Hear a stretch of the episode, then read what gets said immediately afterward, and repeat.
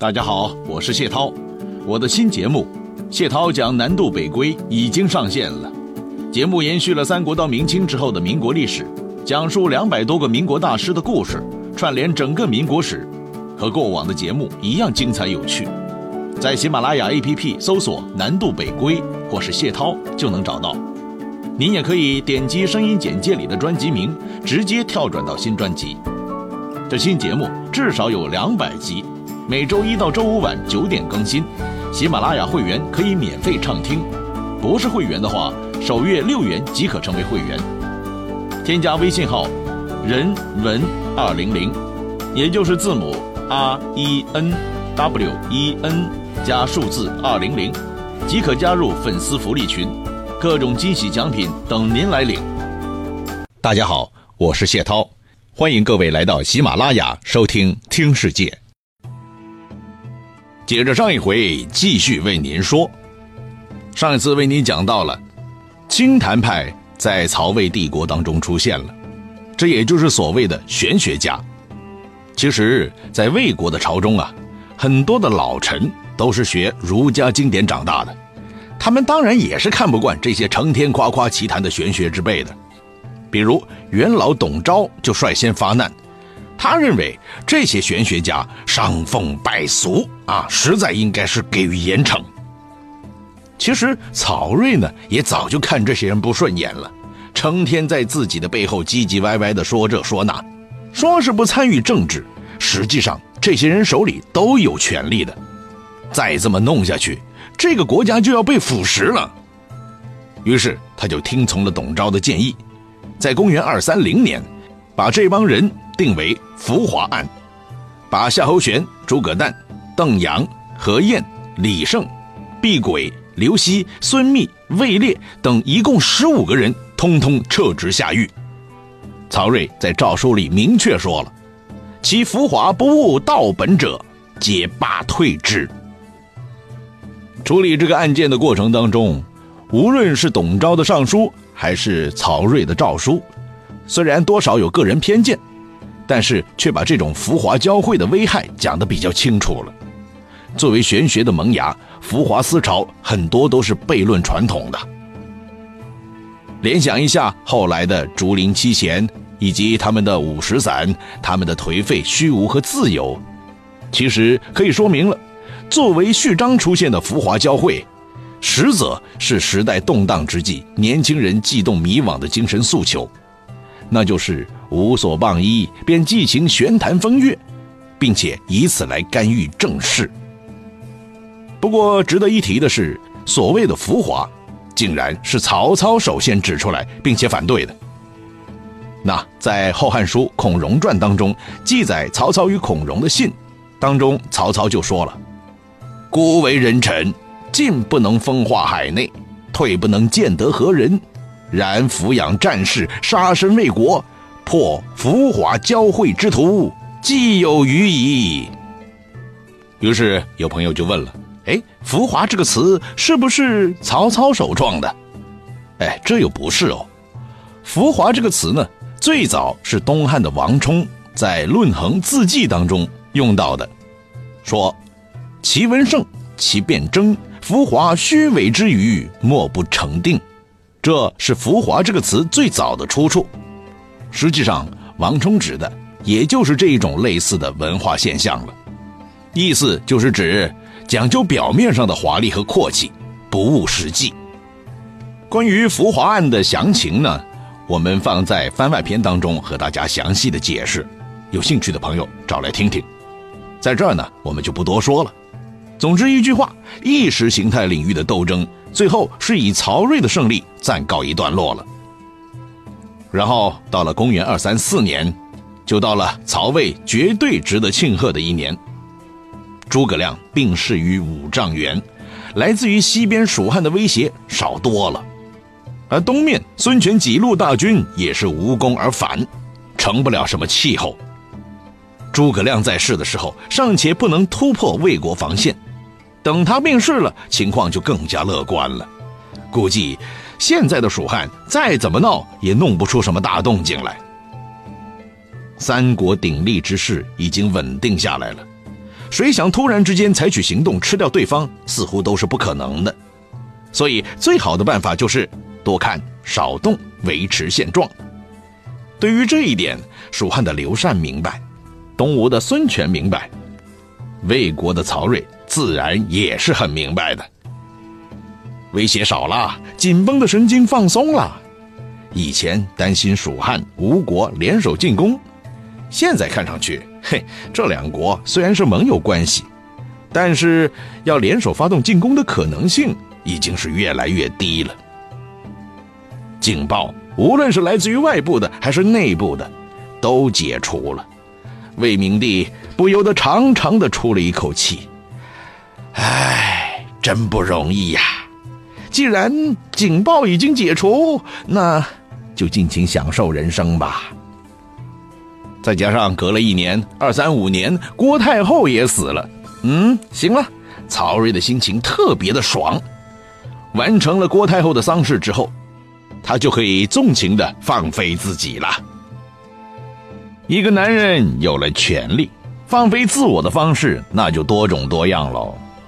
对于曹睿来说，大搞楼堂馆所那是基本的需求，而且这哥们儿对搞土木工程那是情有独钟的。今天改造旧的，明天建座新的，甚至还想把一座山给铲平了，以便自己能够从山上看到更远的地方。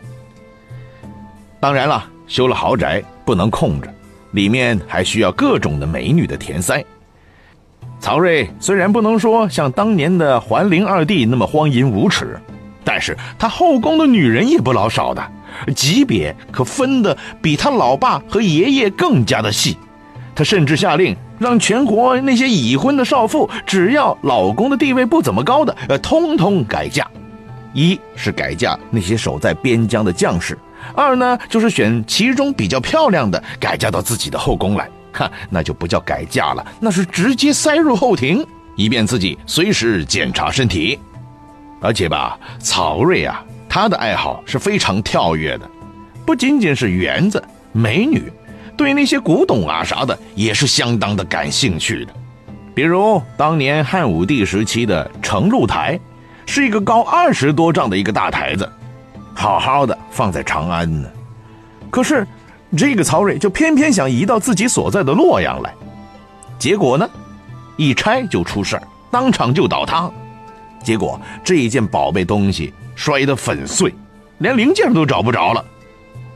另外，对本土上的那些奢侈品，他都觉得不够瞧了，还专门南下派人去找孙权，说：“以前打仗归打仗嘛，现在不打仗，和平时期了，咱们就可以做生意了嘛。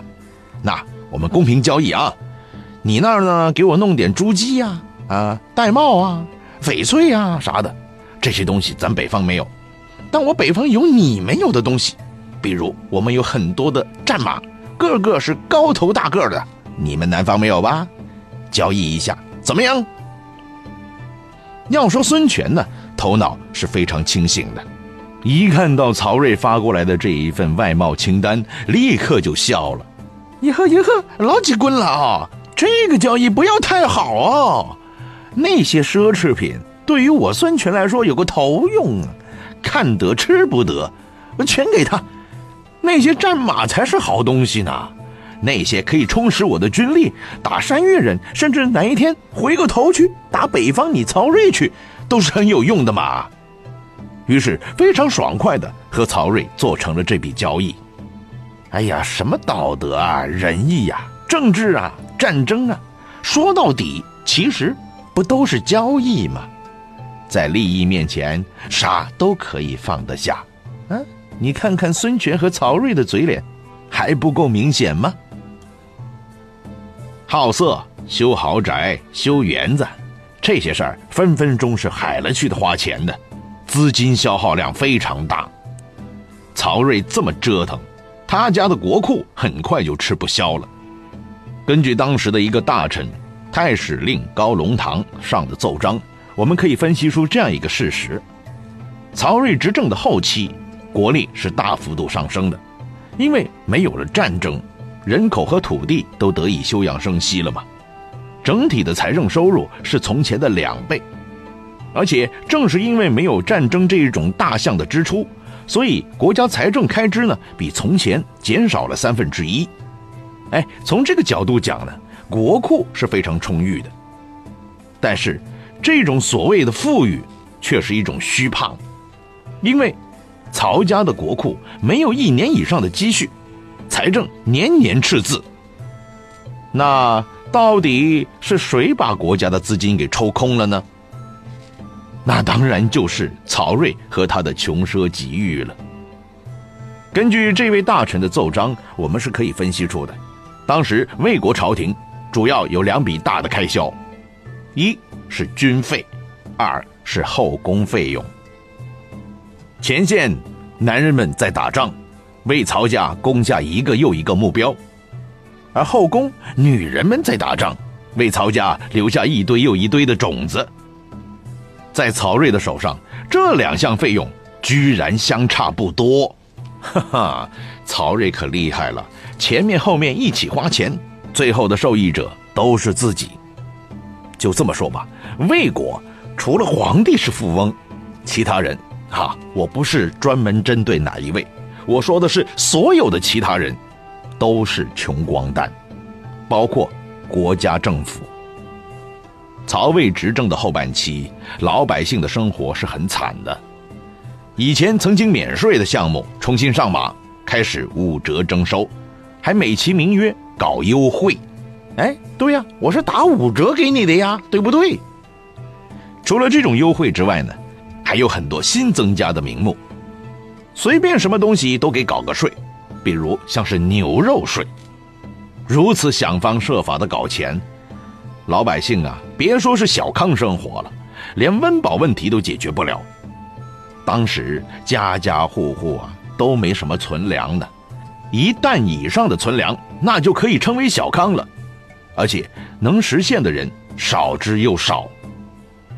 好吧，老百姓的日子过得很惨，那政府官员总可以风光一点了吧？事实上，这些官儿日子也好不到哪里去。曹睿为了自己享受，把手甚至伸向了公务员。具体的做法包括：在职大臣减薪，克扣薪水；不在职的、退休的，嘿，那就更惨喽。像什么退休金呐、养老金呐、低保金呐，夯不啷什么都没有。如果年纪大了，肚子又饿了，怎么办呢？嘿嘿，怎么办？凉拌呗。你呀，就张开你那张老嘴，喝西北风去吧！你啊，自古以来，老板克扣员工工资，都是遭万人切齿痛恨的，绝对是被人指着脊梁骨骂的。这种行为一旦开始，基本也就收不住了。谁还有心思为你卖命嘛？而事实上，曹睿就是曹魏帝国的转折性的人物。在他之前，包括曹操、曹丕，乃至于他自己的执政前半期，整个魏帝国那是欣欣向荣啊，国运走到了顶峰。可是就在同一个人身上，到了曹睿的后半期，因为他变着花样来折腾，国运由盛而衰，曹魏帝国也因此一步一步的滑向了灭亡的边缘。当然了。一个集团灭亡，除了有它根底烂掉这一个原因之外，还必须要有引子。对于中国古代的封建王朝来说，这个引子嘛，通常都是因为小人。那你看，像东汉的灭亡，因为啥？不是因为宦官，就是因为外戚，波波折折那么多趟，呃，最后逼得黄巾造反，然后给了各路诸侯天大的机会。对于曹魏帝国来说也是如此。也许有朋友问了，不对呀，曹睿虽然能折腾，但是他头脑很清醒啊，他不会将自己手中的权力交予那些小人的吧？哎，在这呢，我们就要讲一讲曹魏帝国的决策机制了。或许有朋友说，这有啥好说的呀？国家决策不就是皇帝的事儿吗？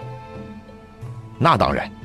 这是毫无疑问的，但你得保证皇帝是一心向国事的。如果皇帝忙于娱乐，忙于修豪宅，那这个已经搞得自己身体非常辛苦了。对朝廷大小事，那当然也就是分身乏术了。这个时候，决策机制就会发生很微妙的变化了。那当年东汉的决策机构是尚书台嘛？曹魏建国以后，尚书台就脱离宫廷，成为行政机构了，被称为尚书省。尚书省呢？他的主官依然是尚书令，属于第三品官员，而尚书令的助手尚书仆射，其实也属于第三品官员。尚书台成为行政机构以后，新建立的中书省就代替了过去他的职能了，也就是说，之前由尚书台行使的决策的机能，现在由中书省来行使了。中书省的主官分别叫中书监。中书令，其实也是第三品的官衔但中书监呢地位要略高一点。到了曹睿执政的时候啊，既要对付蜀汉，又要对付东吴，国事繁忙，所以管决策的中书省地位非常重要。而在这个时候，中书省两位主官分别是刘放和孙资，换言之，他们分别掌握国家机要，权倾一时。也许有朋友问了，不对吧？这个时候，权臣应该是司马懿呀。和诸葛亮对抗的时候，司马懿是官阶为骠骑将军，领雍州刺史，都督雍凉二州诸军事。哇，光作为骠骑将军已经位高权重了，还兼任雍州刺史，还主管两个州的军事，这权力还不够大呀？后来二三零年成为大将军，再后来征讨公孙渊，司马懿是太尉，这官儿还不叫大，这权力还不叫权倾一时啊？哎，没错，这确实是事实。司马懿的确位高权重，但是不能忽略一点，司马懿虽然是朝廷一品大员，但因为国事繁忙、军务紧张，所以经常驻扎在地方的。先是宛城，后来又派到长安。严格来说，司马懿啊，就是一个执行皇帝命令的地方大员。正所谓山高皇帝远呐，有什么重大决策，司马懿都是通过书信来交流表达的。真正跑回朝廷里参与朝廷决策，这样的机会相对还是比较少的。但是孙资和刘放就不一样了，这两个人。官品不算最高，只有第三品，而且才能也一般般。原本呢就是做个秘书的活但是他们的先天优势就是近水楼台先得月，所以在不知不觉当中，这两个小人物就掌握了国家的中枢了。好了，说到这儿，总算给您说明白了。曹睿时期权力流失，不是流到宦官那儿。也不是流到外戚那儿了，恰恰是流向了那些最不起眼的地方。还是那句话，历史往往是因为这一些毫不起眼的小人物改变了它原有的走向的。